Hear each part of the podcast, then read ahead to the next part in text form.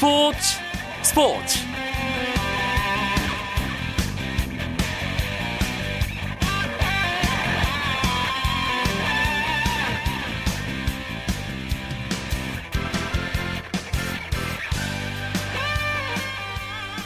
청취자 여러분 안녕하십니까? 스포츠 스포츠 아나운서 한석준입니다 우리 축구 대표팀이 알제리전이 끝난 직후 다시 이과수 베이스 캠프에 복귀했습니다. 경기 직후 대표팀은 패배 충격에서 쉽게 벗어나지 못하는 모양이었지만 아직 신락 같은 희망이 남아 있긴 하거든요. 끝까지 포기하지 않겠다는 각오를 밝혔고요. 자, 4일간의 훈련을 통해서 마지막 승리가 필요한 조별리그 마지막 경기인 벨기에전에서 모든 것을 쏟아붓겠다는 다짐을 하고 있습니다. 대표팀 소식은 잠시 후에 브라질의 이과수 연결해서 자세하게 알아보고요. 프로야구에서는 오늘 대기록이 나왔습니다. 노히트 노런이 아주 오랜만에 나왔습니다. 이 소식 준비하고 있으니까 여러분 잠시만 기다려 주십시오. 자, 먼저 오늘 들어온 주요 스포츠 소식부터 정리합니다.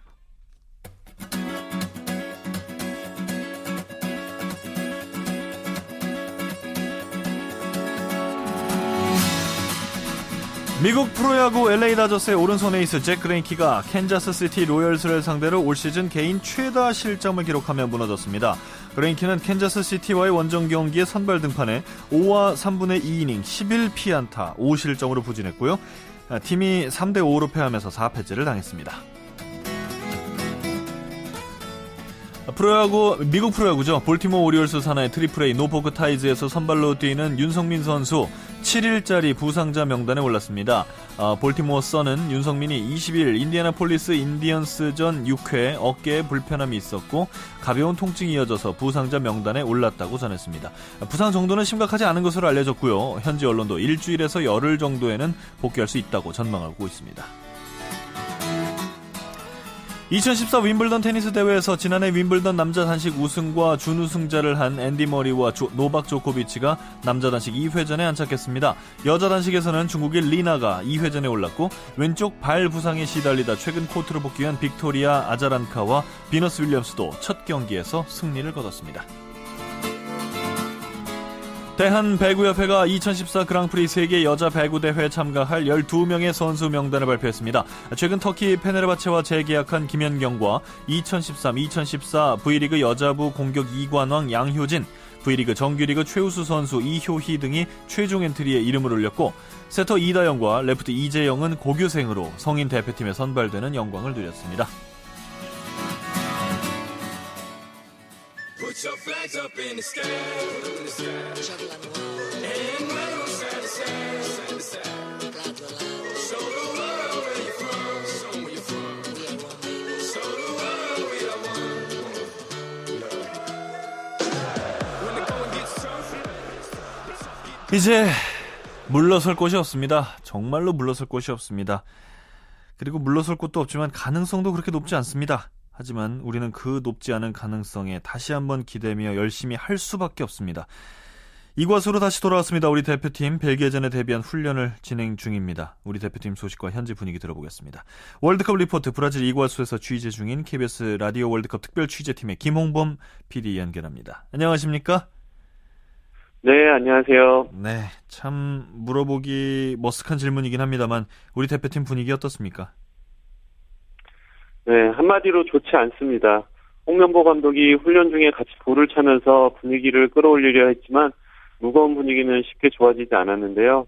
선수들 스스로도 알제리전에서 보여준 평균 이하의 경기력에 크게 당황한 모습입니다. 음. 대표팀의 마티형 곽태희 선수가 나서서 후배들에게 아직 남은 경기가 있고 응원해 주시는 팬들도 계시니까 결과를 원하지 말고 우리의 모습을 보여줘야 한다는 이야기를 주고받았다고 하는데요. 무거운 분위기 속에서 16강의 끈을 놓지 않았다며 결의를 다졌다고 합니다. 네. 역시 분위기를 반전하는 게 쉽지 않군요. 우리 수비진이 네. 어떤 마음일지도 궁금합니다. 사실 뭐 실수가 좀 많이 있었고 이번 그 알제리전 완패의 직접적인 원인으로 지적되고 있지 않습니까? 네. 알제리전에서 선발로 수비에 나섰던 선수 모두 굳게 입을 다문 채 회복 훈련에 전념하는 모습이었는데요.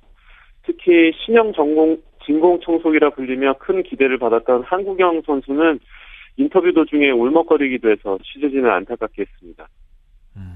잠도 한숨도 못 자면서 이것저것 많이 생각을 해봤는데 이대로 한국으로 돌아가면 너무나 좀 후회스러울 것 같기도 하고 0.1%의 가능성이 있다면 분명히 도전을 해야 된다고 생각을 하기 때문에 솔직히 저는 벨기에전에서 그 경기가 제 마지막 경기라고 해도 저는 상관없을 정도로 그 경기에서 정말 큰 부상을 당해도 저는 상관없고요. 정말 마지막까지 후회 없이 최선을 다하고 싶고 저는 운동장에서 솔직히 기어서 나온다는 생각으로 최선을 다할 생각이에요. 기어서 나갈 때까지 최선을 다하겠다라는 말이 얼마나 가슴 아프게 와 닿는지 그리고 뭐 얼마나 간절한지가 느껴집니다. 그리고 또 많은 네. 언론에서 그 공격진에 대해서 대한 홍명보 감독의 선수 기용을 놓고 좀 말이 많고 또 김진신욱 선수가 들어온 이후 알제리전에서 굉장히 좋은 활약을 보이지 않았습니까? 네. 음. 네. 제가 김신욱 선수를 만났는데요. 네. 김신욱 선수는 회복 훈련을 마친 후에 오랜 시간 슈팅 훈련에 매진하면서 다시 출장 기회를 잡기 위한 노력을 멈추지 않았습니다. 경기가 끝난 후에 다부진 모습으로 인터뷰에 응했습니다. 어, 이 다음 경기에 벨기에전에 골이 필요한 건 사실입니다. 그래서 저와 어, 남은 선수들이 공격에 슈팅 연습을 했는데 어, 그 벨기에전을 생각하면서 슈팅 훈련 열심히 했습니다. 어, 승, 무, 패를 떠나서 제, 저희 팀이 가지고 있는 마지막 경기라고 생각하고 어, 강팀이지만 저희 선수들의 마지막 투혼을 이끈다면 분명히 전 기적을 이룰 수 있다고 믿고 있습니다. 음, 기적이라는 표현을 썼지만 말 속에는 할 수 있다라는 느낌이 굉장히 강한 좀 단호한 네. 결의가 느껴지는 그런 뭐 얘기네요 김신욱 선수. 자 일단 우리 조에서는 벨기에가 가장 앞선 팀, 좀 가장 강 팀이지 않습니까? 그래서 우리 선수들이 혹시라도 뭐 미리 포기하지는 않을까 좀 걱정이 되긴 하는데 뭐 설마 그러지는 않겠죠? 네, 당연합니다. 선수들 모두 조금의 가능성이라도 있기에 최선을 다해 벨기에전에 임하겠다는 각오인데요. 주장인 구자철 선수는 알제리전 후반의 경기력을 다시 보일 수 있다면 아직 가능성이 남아 있다고 전했습니다. 뭐 아직 결과가 나오지도 않았고요.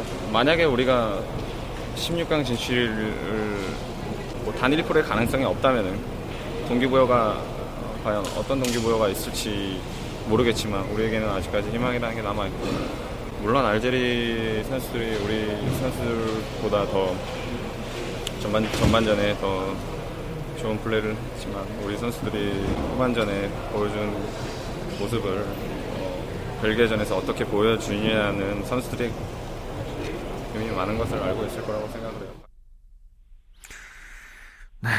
네. 사실 뭐 분위기를 잘 추슬러서 좋은 경기를 했으면 좋겠다는 그런 생각밖에 들지 않습니다. 끝으로 우리 대표팀 남은 일정, 어, 벨기에전까지의 일정을 좀 소개해 주시죠. 네. 우리 대표팀은 현지 시각으로 오늘 오후에 이가스 베이스 캠프 훈련장에서 벨기에전 대비 훈련을 갖고 내일 오전에 3차전 장소인 상파울로 떠나 공식 기자회견 및 훈련을 가진 예정입니다. 알겠습니다. 16강 진출 가능성이 1%인지 5%인지 10%인지 중요하지 않습니다. 일단 우리는 우리 대표팀 믿고 끝까지 응원을 할 거니까요. 마지막까지 멋진 투혼 우리가 기대하는 모습 기대하겠습니다. 김홍범 PD 계속 수고해 주십시오. 네, 감사합니다. 네, 김홍범 PD와 함께한 월드컵 리포트였습니다.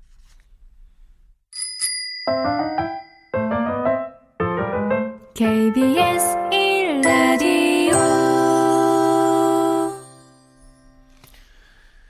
자, 오늘 야구 얘기를 좀 해볼까 합니다. 오늘 프로야구에서 노히트 노런이 나왔습니다. 정말, 아, 얼마나 오랜만인지, 지난번 께 마지막으로 나왔던 노히트 노런이 거의 10년이 넘지 않았나 싶은 생각이 드는데요. 일간 스포츠의 유병민 기자 연결해서 자세한 소식 듣겠습니다. 유 기자님 안녕하십니까? 네, 안녕하세요. 네. 노히트 노런, 나왔네요, 노히트 노런이. 네, 그렇습니다. 오늘 잠실구장에서 정말 대기록이 달성이 됐는데요. NC의 외국인 투수죠. 찰리 쉬렉이 LG를 상대로 역대 프로야구 11번째 노히트 노런을 달성했습니다. 우와. 찰리는 오늘 잠실 LG전 선발 등판에서 9회까지 단 3개의 볼넷만을 허용한 채 대기록을 달성을 했는데요. 네. NC는 찰리의 호투를 앞세워서 6대 0으로 승리를 거뒀습니다. 아... 찰리는 오늘 총 110개의 공을 던졌는데요. 완급 조절을 하면서 투구수 관리에 성공한 것이 그 대기록 달성의 원동력이 됐습니다. 음... 여기에 야수들의 수비도 힘을 보탰습니다. 특히 박민우는 6회 말 LG 선두타자 조시벨의 안타성 타구를 쓰러지면서 잡아서 아웃시키는 호수비를 펼쳤습니다. 어, 이는 찰리가 대기록을 달성할 수 있는 결정적인 원동력이 됐습니다.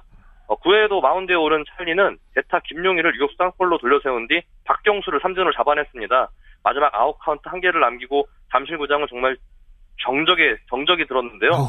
마지막 예 마지막 타자 박용택을 좌익수 뜬공으로 잡아내자 정말 열광의 도가니가 됐습니다. 하지만 막상 찰리는 담담한 표정을 짓더라고요. 나중에 물어봤더니 좀 긴장했다고 이렇게 답을 했습니다. 네. 아, 저도 방금 그, 저 마지막 아웃 카운트 잡은 화면만 좀 봤는데, 네. 어, 찰리 선수가 진짜로 막 그, 뭐랄까, 우리가 지난주 LA 다저스 커쇼 선수 노히트 노런 하는 거 보지 않았습니까? 그 양팔을 네네. 들어서 막 그 좋아하던 그 모습이 아니라, 그냥 여느 경기 이긴 것보다도 안 좋아하는 것 같은 모습이어서 좀 네. 놀랐어요. 굉장히 담담한 표정을 지었는데 네. 그러면서 이제 인터뷰에서 도- 어, 오늘 노히트 노런을 도와준 포수 김태군과 또 야수들의 호수비 모두를 고맙다고 얘기하면서 자신보다는 팀 동료들이 있었기 때문에 오늘 대기록 달성이 가능했다는 그런 소감을 또 전했습니다. 음, 정말 상승세 LG였는데, 어, 그리고 또 3연패 NC였고요. 네. 찰리가 아주 팀을 살려놨다는 생각이 드는데, 네. 마지막 타자가 또 보통 타자가 아니라 박용택 선수여서 NC 팬들도 떨리고 LG 팬들도 기대하고 뭐 그랬을 것 같아요. 네, 그렇습니다. 특히 마지막 타자가 박용택인 만큼 어, 대기록 달성이 가능할지에 대한 관심이 모아졌는데요. 네. 찰리는 침착하게 볼 카운트를 투스트라이크 투볼까지 잡아냈습니다. 음. 그리고 마지막 변화구를 던져가지고 박용택을 좌익수 뜬공으로 처리를 하면서 대기록 달성에 마침표를 찍었습니다. 자, 삼성과 NC가 얼마 차이가 안 난 상태로 1, 2위를 유지하다가 지난 주말에 NC가 3연패를 하면서 이제는 1위랑은 좀 벌어지고 오히려 3위인 넥센과 이제 두 게임 반차밖에 안 나는 상황에서 넥센이 삼성을 만났지 않습니까? 네, 그렇습니다. 어떻게 되고 오늘 있습니까? 지금 대구에서는 삼성과 넥센이 만났는데요. 네. 두 팀의 경기는 현재 넥센이 5대 3으로 앞선 상황에서 지금 비가 많이 내리는 관계로 경기가 지금 7회 현재 취소, 아, 중단이 된 상태입니다. 아하. 지난 주말에 잠실에서 열린 두산과 기아의 경기가 많은 비로 인해서 두 경기 연속으로 강우 콜드 게임이 선언됐는데요. 그랬죠. 지금 대구 쪽 상황을 보니까 오늘도 이 비가 계속된다면은 강우 콜드 게임이 선언될 확률이 높아 보입니다. 음, 넥센이 점수를 냈다 그러면 꼭 박병호 선수의 홈런인지 아닌지가 기대가 되는데 오늘 어땠나요? 네, 오늘은 아쉽게도 박병호 선수의 홈런은 없었습니다. 음. 대신에 넥센의 서건창 선수가 대기록을 달성을 했는데요. 네. 서건창은 오늘 프로야구 역대 최소 경기 100안타 타이 기록을 세웠습니다. 아. 네, 역대 최소 경기 100안타 기록은 LG의 이병규가 지난 1999년 어, 64경기 만에 100안타를 뽑아내고 이후로는 15년간 기록이 바뀌지 않았는데요. 네. 서건창, 서건창은 올 시즌 어, 64번째 경기인 이날 경기에서 7회 1사 주자 없는 상황에서 삼성 이수민을 상대로 좌측선상 안쪽에 떨어지는 100번째 안타를 때리면서 대기록과 타이를 이뤄냈습니다. 아, 그 라뱅이라고 불리는 큰 이병규 선수가 갖고 있던 기록이죠. 네, 그렇습니다. 네. 오늘 또 재밌는 일이 오늘 잠실에서 대- 노히트 노런의 대기록이 나오지 않았습니까? 아, 그랬죠. 네. 그 넥센 관계자들이 오늘 서건창의 대기록도 잊어다, 잊지 말아달라고 이렇게 부탁을 했다고 하네요. 아, 최소 경기 100안타 타임은 꽤 대단한 기록이죠. 그렇죠. 굉장한 네. 좋은 기록을 달성했죠. 롯데와 하나는요. 네, 지금 대전구장에서 열리고 있는 롯데와 하나의 경기는 지금 8회가 막 어, 들어가는데요. 롯데가 5대 4로 앞서 있습니다. 오, 롯데는 자완 장원준이 선발 등판을 했고 하나는 신인 조영우가 프로 데뷔 후 처음으로 첫 선발로 나섰는데요. 네. 조영우는 씩씩하게 공을 뿌렸지만 롯데의 중심 타선을 넘지 못했습니다. 3과 3분의 1이닝 동안 안타 5개와 볼넷 2개를 내주고 3실점을 기록한 뒤 물러났습니다. 그런데 롯데 장원준 역시 투구 컨디션이 썩 좋지 않았습니다. 5회를 버티지 못하고 4와 3분의 1이닝 동안 7피 안타에 4실점을 한 뒤 강판됐습니다. 그래서 제가 역전한 것까지 봤거든요. 근데 다시 롯데가 앞서는 모양이네요. 네, 그렇습니다. 오늘 두 팀은 역전과 동점을 되풀이했는데요. 먼저 점수를 얻은 건 하나였습니다. 하나는 1회 상대 선발 장원준이 흔들리자 먼저 두 점을 뽑아냈습니다. 그러자 롯데는 3회 히메네즈와 최준석이 연속해서 1타점 2루타를 때려내서 승부를 원점으로 돌렸습니다. 이어 롯데는 4회 강민호가 솔로 홈런을 때려내면서 기필코 역전에 성공을 했고요. 하지만 오래 가지 못했는데요.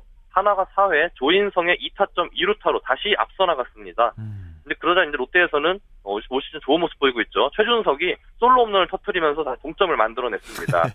예, 또 승부는 결국 7회 갈렸는데요. 롯데는 1사 1, 2루에서 앞선 타석에서 아까 솔로 홈런을 때려냈던 최준석이 1타점 역전 좌전안타를 때려놨습니다. 음. 이후 불펜은 실점 없이 막아내고 있는 상황입니다. 아, 이 두 팀 팬이 아닌 저 같은 제3자가 볼 때는 참 재밌는 경기네요. 어, 지금 뭐 업시작뒤작 하면서 팬들이 환호성이 1루와 3루에 번갈아 가면서 들리고 있습니다. 아, 그쪽 팬들은 정말 사- 뭐 흔히 말하는 살 떨리는 경기겠습니다. 네, 그렇습니다. SK와 기아는 어떻게 돼가나요?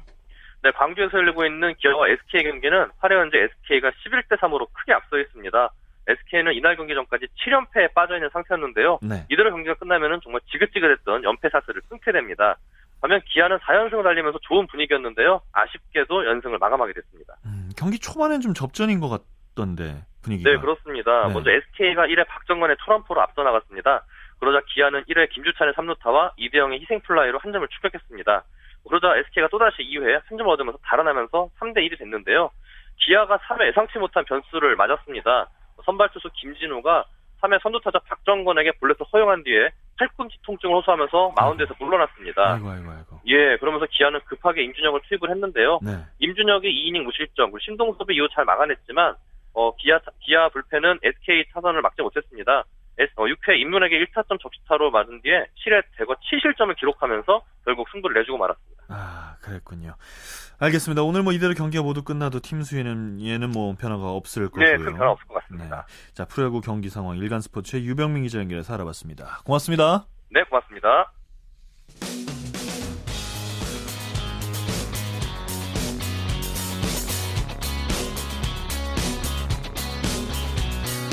따뜻한 비판이 있습니다. 냉철한 분석이 있습니다. 스포츠 스포츠. 여러분 끝까지 포기하지 마십시오. 여기저기서 포기하는 목소리 많이 들립니다만 그래도 아직 끝난 게 아닙니다. 끝날 때까진 절대 끝난 게 아닙니다. 월드컵 경기들 여러분 아직도 많이 남아 있습니다.